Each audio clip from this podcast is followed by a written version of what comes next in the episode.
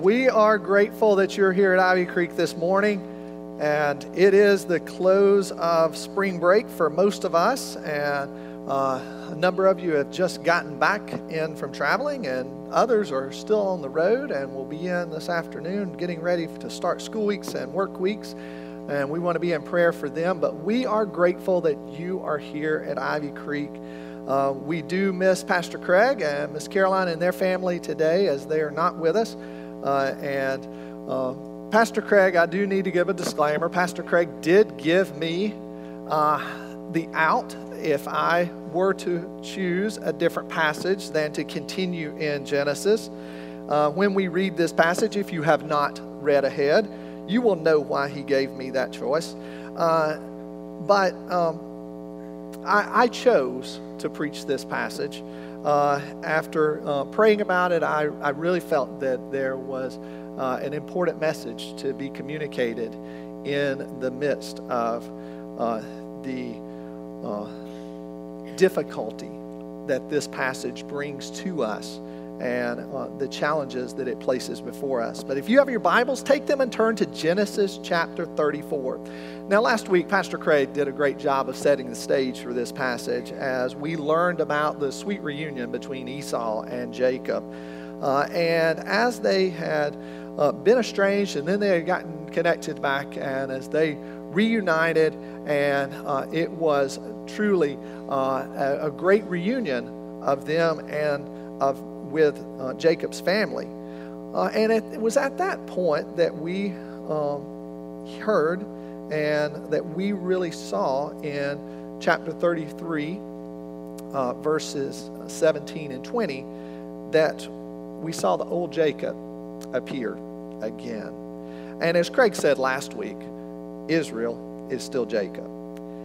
He does not follow through on his commitment to follow uh, uh, Esau to Bethel. Uh, he does not obey God's command to go to Bethel. And here we see the old Jacob. He shows up and settles for a time in Succoth and then ultimately settling and raising his family in Shechem. He buys land from Hamor the Hivite and raises his family there in the shadow of the city of Shechem. He's technically in Canaan, but he is 20 miles short of Bethel, where the Lord had told him to go. He is almost there, but not quite there. Now we're going to read the entire passage of Genesis 34. However, before we do, I need to give you a word of caution and a word of warning. This, frankly, may be the most disturbing passage in all of Genesis. And it's one of the more troubling ones in all of Scripture. It reads like the chronicle of a mob family rather than an account of God's chosen people. A few weeks back, Pastor Craig titled one of his sermons, Desperate Housewives. I thought about titling this week, The Sopranos. Looking at the scriptures, Genesis 34, beginning with verse 1. Now, Dinah, the daughter of Leah, whom she had borne to Jacob, went out to see the daughters of the land. And when Shechem, the son of Hamor the Hivite, prince of the country, saw her, he took her and lay with her and violated her. His soul was strongly attracted to Dinah, the daughter of Jacob, and his love and he loved the young woman and spoke kindly to the young woman. So Shechem spoke to his father Hamor, saying, Get me this young woman as my wife. And Jacob heard that he had defiled Dinah, his daughter. Now his sons were in, with his livestock in the field. So Jacob held his peace until they came. Then Hamor, the father of Shechem, went out to Jacob to speak with him. And the son of Jacob, or the sons of Jacob, came in from the field when they heard it. And the men were grieved and very angry because he had done a disgraceful thing in Israel by lying with Jacob's daughter, a thing which ought not to be done. But Hamor spoke with them, saying, The soul of my son Shechem longs for your daughter. Please give her to him as a wife, and make marriages with us, Give your daughters to us, and take our daughters to yourselves. So we shall dwell with, uh, so you shall dwell with us, and the land shall be before you. Dwell and trade in it, and acquire possessions for yourself in it. Then Shechem said to her father and her brothers, Let me find favor in your eyes, and whatever you say to me, I will give. Ask me ever so much dowry and gift, and I will give according to what you say to me. But give me the young woman as my wife. But the sons of Jacob answered Shechem and Hamor his father and spoke deceitfully because he had defiled Dinah, their sister. And they said to them, We cannot do this thing to give our sister to one who is uncircumcised, for that which that would be a reproach to us. But on this condition we will consent to you. If you will become as we are, if every male of you is circumcised, then we will give our daughters to you. We will take your daughters to us, and we will dwell with you, and we will become one people. But if you will not heed us and be circumcised, then we will take our daughter and be gone. And their words pleased Hamor and Shechem. Hamor's son so the young man did not delay to do the thing because he delighted in Jacob's daughter. He was more honorable than all the household uh, of his father. And Hamor and Shechem, his son, came to the gate of their city and spoke with the men of the city, saying, these men are at peace with us. Therefore, let them dwell in the land and trade in it. For indeed, the land is large enough for them. Let us take their daughters to us as wives, and let us give them our daughters. Only on this condition will the men consent to dwell with us, to be one people.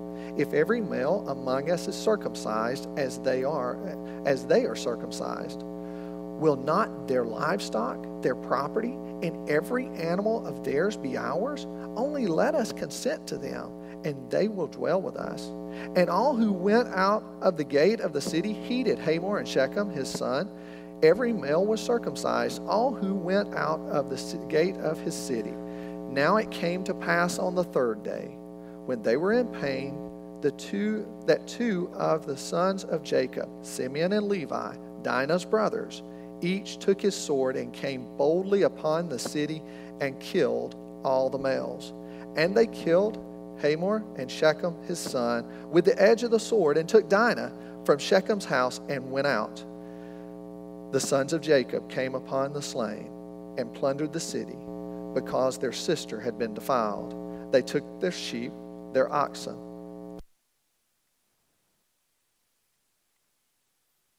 and all their wealth, all their little ones and their wives, they took captive.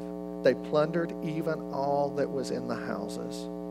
Then Jacob said to Simeon and Levi, You have troubled me by making me obnoxious or a stench among the inhabitants of the land, among the Canaanites and the Perizzites.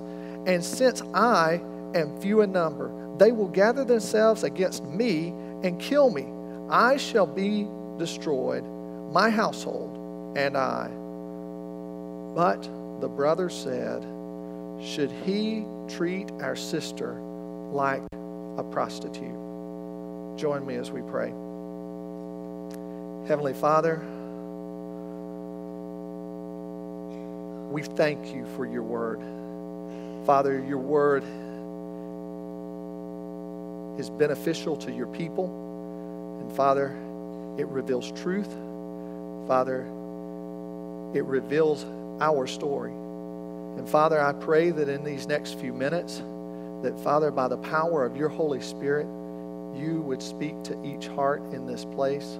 Father, reminding us of your grace and your mercies. Father, reminding us of truly how wicked the heart of man can be.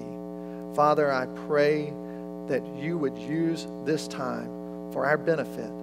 Father, that you would use it, that your Son would be glorified. And Father, we pray that we would make much of Jesus Christ this morning. In his name, amen. As you listen to that passage being read, possibly for some of you is the first time that you've heard that passage from the scriptures. Your response may have been kind of like when I asked my two oldest teenagers to read this a week or so back. I said, just give me your thoughts. Read chapter 34 of Genesis. We were in the car headed to the mountains, and in just a few moments from the back, my 16 year old daughter said, Oh my goodness, Dad, I didn't know that was in the Bible. She's like, That is messed up. And I think we can agree. It truly is messed up. There is wicked hearts and messed up lives, is what we read about this morning. You might even ask the question of why is this included in our Holy Scriptures? I've asked it a comment or two over the past couple of weeks while we've been studying this. But I believe that Moses, under the inspiration of the Holy Spirit, that he does not hold back on showing Jacob and Levi, who were his great great great grandfathers, in a candid and raw light. The result is that we are confronted with the rancid sinfulness of humanity. In particular, the wickedness in the hearts and the lives of God's people, which gives additional evidence of the divine origin of Scripture and not merely to the human origin of Scripture. The Bible shows the patriarchs and the heroes of our faith, warts and all. At Ivy Creek, we believe that all Scripture is God inspired. And as 2 Timothy 3:16 states, is given by inspiration of God and is profitable for doctrine, for reproof, for correction, for instruction in righteousness. So by God's grace and the power of his Holy Spirit, we will see this morning what God has for our hearts and lives as we examine this frankly disturbing passage. After we have looked and we've read Genesis 34, when we look back at the final verses of Genesis 33, we have a little different understanding and attitude towards those last verses.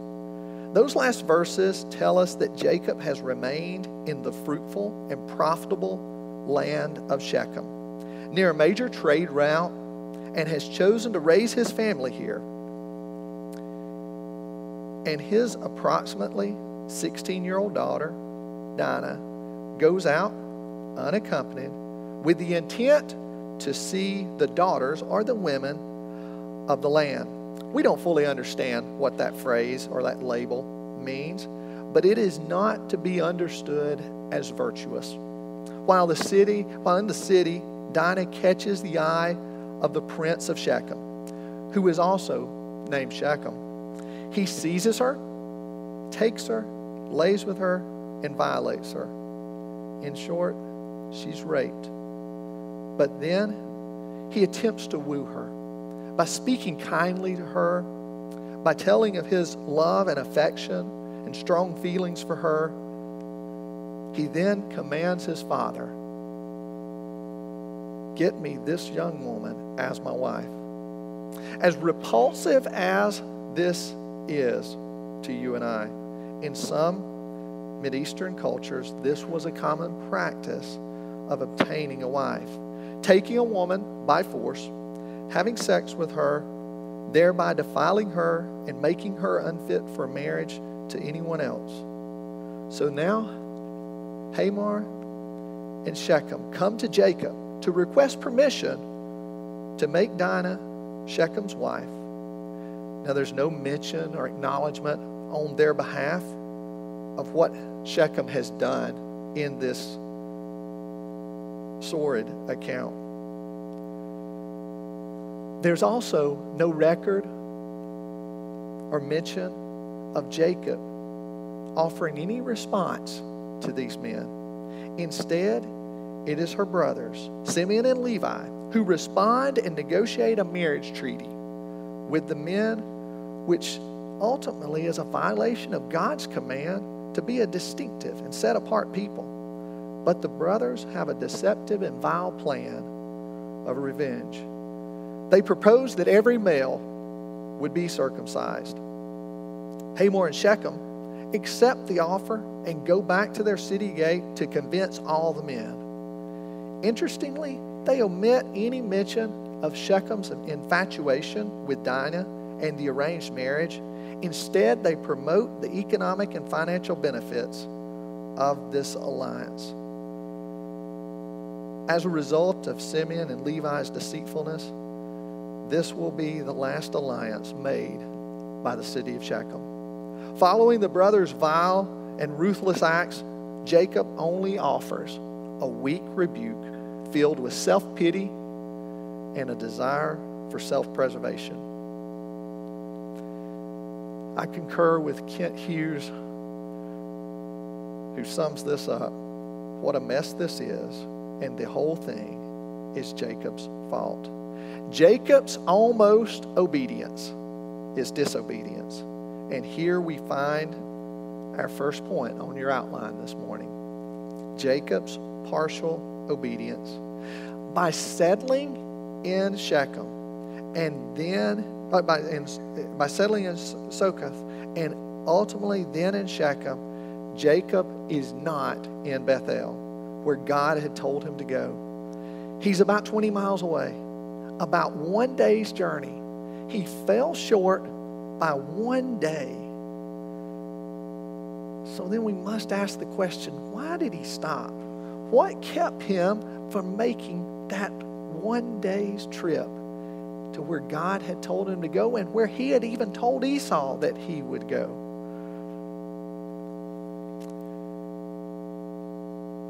Possibly. It could be that he didn't fully trust Esau. It could be that he didn't want to live that close to his brother, that the old wounds of their relationship would ultimately fester up and create problems for he and his family. Or maybe it was just simply the old adage it's the economy, stupid. We've already heard that Shechem was along a fruitful and profitable trade route, which also had good and ample fields for Jacob's massive flocks and herds. But whatever the reason, Jacob's half hearted obedience sets in motion a series of events that highlights the wickedness of the human heart. Partial obedience. Partial obedience is disobedience, and the consequences, as we're going to see in a few moments, are tragic.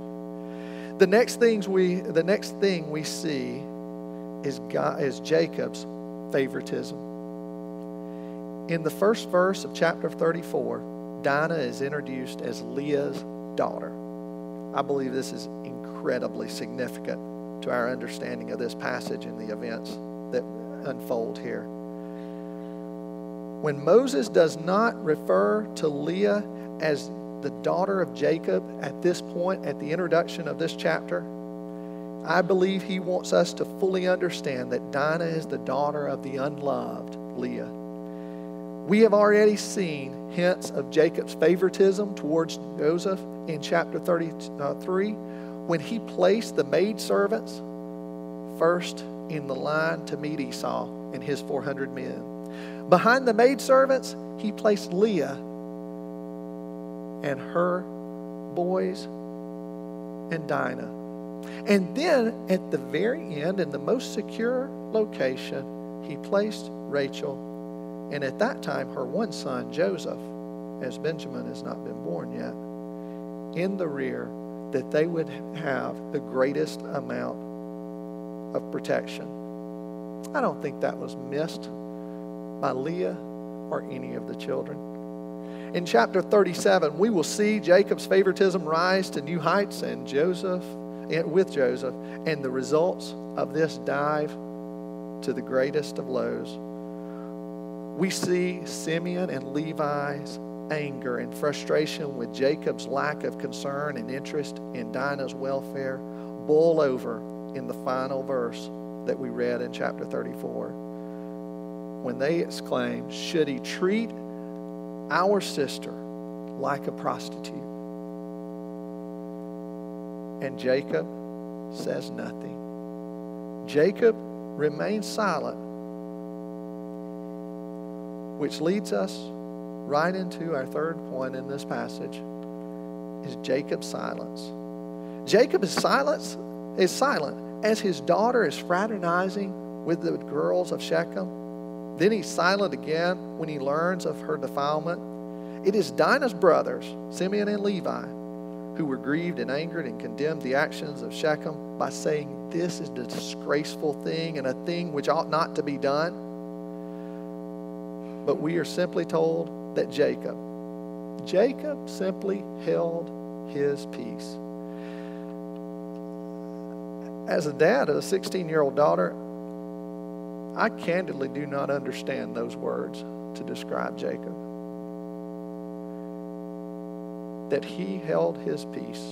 Jacob's daughter had been raped, and he had nothing to say. He seemed he remained silent as Dinah's brothers negotiate, negotiate her marriage and virtually a marriage treaty between the Shechemites and Jacob's entire family we still hear nothing from Jacob. But then, when Jacob finally does respond and speak, in verse 30, we may just wish that it had remained silent. And in the, our fourth point, Jacob's response, Kent Hughes, he describes Jacob in this way. He says, Jacob was pathetic. For what he did not say, he did not condemn the massacre, neither did he condemn his sons for breaking the law of the lex talionis, which we know as eye for an eye and a tooth for a tooth. In verse 30, depending on your translation that you're holding, Jacob uses seven to eight personal pronouns in his chastisement of Simeon and Levi. Let's hear it again. You've troubled me by making me stink among the inhabitants of the land, among the Canaanites and the Perizzites. And since I am few in number, they will gather themselves toward uh, together against me and kill me. I shall be destroyed, my household and I. We see Jacob at this moment at possibly his absolute worst. We have seen him as a deceiver, a thief, and a con man. But here we see a heart of selfishness and disregard for his family and for others, which is, is frankly painful for us to read. He's Abraham's seed, and through him all nations of the earth would be blessed. But as Derek Kidner states, for Jacob, only fear for his own hide or self preservation will open his ears again to God's call to Bethel. Through Jacob's silence, his heart of selfishness and disregard for others is revealed. Before we move on in your outline, I want to take just a pause here of application. Frankly, this may be more for, for me than it is for anyone else, but I dare say that it possibly could be for others. But men, as fathers and dads and granddads, men, we must learn from Jacob's mistakes. A great temptation that men face is passivity. If we wait just long enough, someone else will do what needs to be done. Oftentimes, we're willing to let our wives do the heavy lifting of parenting in our homes, especially with our daughters. This would not, this should not be. Our sons and our daughters need to hear from us as dads related to what is acceptable, right, and just. We must avoid the temptation to show any type of favoritism among our children. Every child that God has given us is different, unique, and in his or her talents and giftingness, they are a great gift from God. Dads, we must be committed to be fully engaged with each and every one of our children, even when they may not want us very engaged with them. Because we see in the passage that's before us some grave consequences of actions and inactions in the life of a father. Again, those words may not be any, may not be for anyone other than the speaker. But I trust the truth of God's word speak to our hearts and challenge us to be godly men of action and godly men that stand up for what's virtuous and right and to protect those who are in our care and in our charge. Now we move on to the consequences of Jacob's actions. As Pastor Craig said last week, partial obedience leads to trouble and pain. Until now, much of Jacob's folly and disobedience has mostly only affected him. But as Kidner points out, by halting his own pilgrimage, Jacob has endangered others more vulnerable than himself. The consequences in chapter 34 tragic. First, we see a daughter is defiled. Dinah, his only daughter that we're told of. In this passage, we're told that Dinah went out. This phrase in the Hebrew carries with it an understanding that she left, that she left without her parents' knowledge and certainly left without their approval. Matthew Henry, the great commentator, states that Dinah went to get acquainted with the Canaanites and to learn their ways. Whatever the circumstance was, she left unchaperoned to meet the women and daughters of the land, which, as we stated earlier, that description is not to be a flattering term for these girls. But as a result of Jacob's partial obedience and his choosing to raise his family near the valley, in the valley near Shechem, he subjected his daughters and his sons to the temptations that they would face. And then ultimately, he subjected Dinah to where she would ultimately fall prey to the lust and self gratifications of a young prince who saw her, who seized her, who violated her and defiled her. We have to wonder how Dinah's story would be different. What would be different about her story if Jacob, if her dad had fully obeyed God and went on that 20 miles to Bethel? Second consequence that we see here is Jacob's, uh, uh, a consequence of Jacob's actions is that a holy sign of God is weaponized. A holy sign of God is weaponized. Circumcision was given by God to Abraham as a sign of God's covenant and blessing on his chosen people. But in Jacob's silence, he permits his sons to negotiate a treaty with Hamor to intermarry. Ultimately, the boys use the holy sign as a means to deceive Hamor and Shechem. Here we see that the boys have learned well from their deceiving father, promising only to give their sister's hand in marriage if all the men of Shechem will be circumcised and to, uh, to, to seal this treaty. Here, there's no mention of God, there's no mention of his promise, his purpose, nor his plan for the sign of circumcision in the life of his people. Instead, Simeon and Levi used this holy sign of God as a weapon to annihilate the men of an entire city. One commentator has summed it up this way The sign of the covenant of God was appropriated by Shechem to gratify his lust, by Hamor to increase his cattle, and by the sons of Jacob as a cover for murder. All the while, Jacob is silent. Next, we see a city is massacred and decimated. Simeon and Levi exact brutal revenge on the entire city. Through their deceitful plan, these brothers premeditated the slaughter of all the men of Shechem. Using the covenant sign of circumcision to gain a great advantage and leave the city vulnerable and without defense as all the men were sore and in pain and left incapacitated by the procedure. Throughout this passage, we are reminded of the great wickedness of the human heart and the mess that it makes of lives. But then we continue to read and we see the low of the lows. It was not enough that the two brothers had massacred the men of the city, but then their other brothers, the other brothers, uh, the other sons of Jacob, come behind them and plunder their homes and fields, taking their wives and children and all their possessions.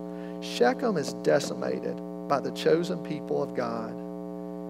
And it is just as Jeremiah said the heart is deceitful and desperately wicked above all things and beyond cure.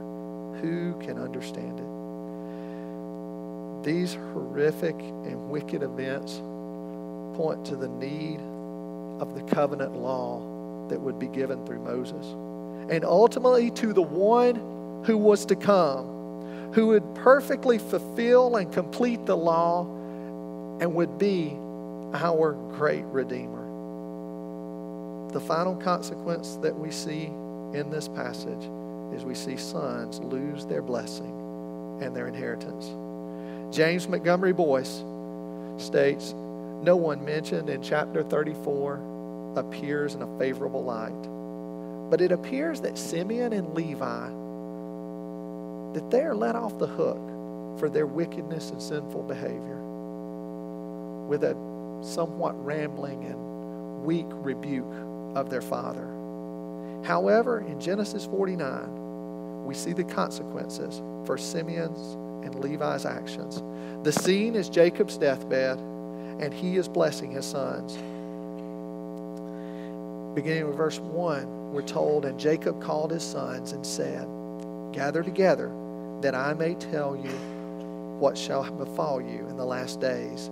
Gather together and hear, you sons of Jacob, and listen to Israel, your father. And then in verse 5, we see the consequences to Simeon and Levi and their descendants. Simeon and Levi are brothers. Instruments of cruelty are in their dwelling place.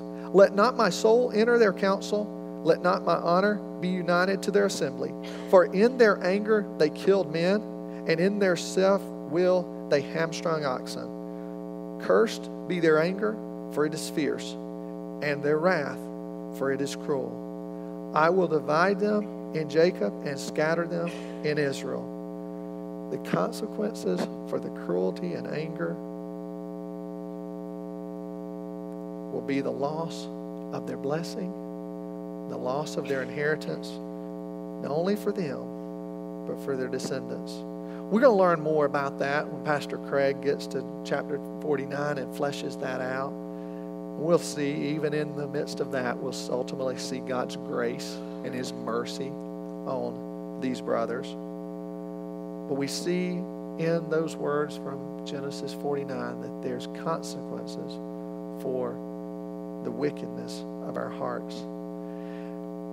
As we come to a conclusion this morning, I'm sure you can agree with me that we're, we're appalled by the grotesque and horrific behavior of virtually every person in this passage, and especially Jacob and his sons.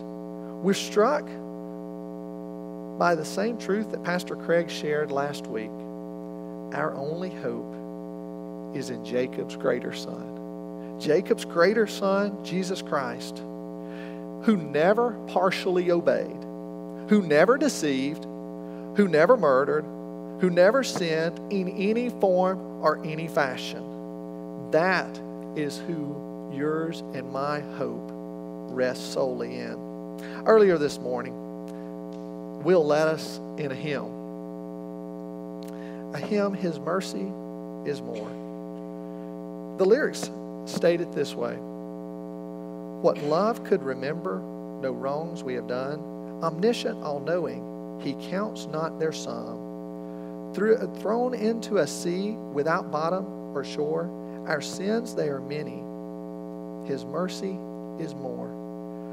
What patience would wait as we constantly roam. What Father so tender is calling us home. He welcomes the weakest, the vilest, the poor. Our sins, they are many. His mercy is more. What riches of kindness he lavished on us. His blood was the payment, his life was the cost. We should we stood beneath a debt we could not afford.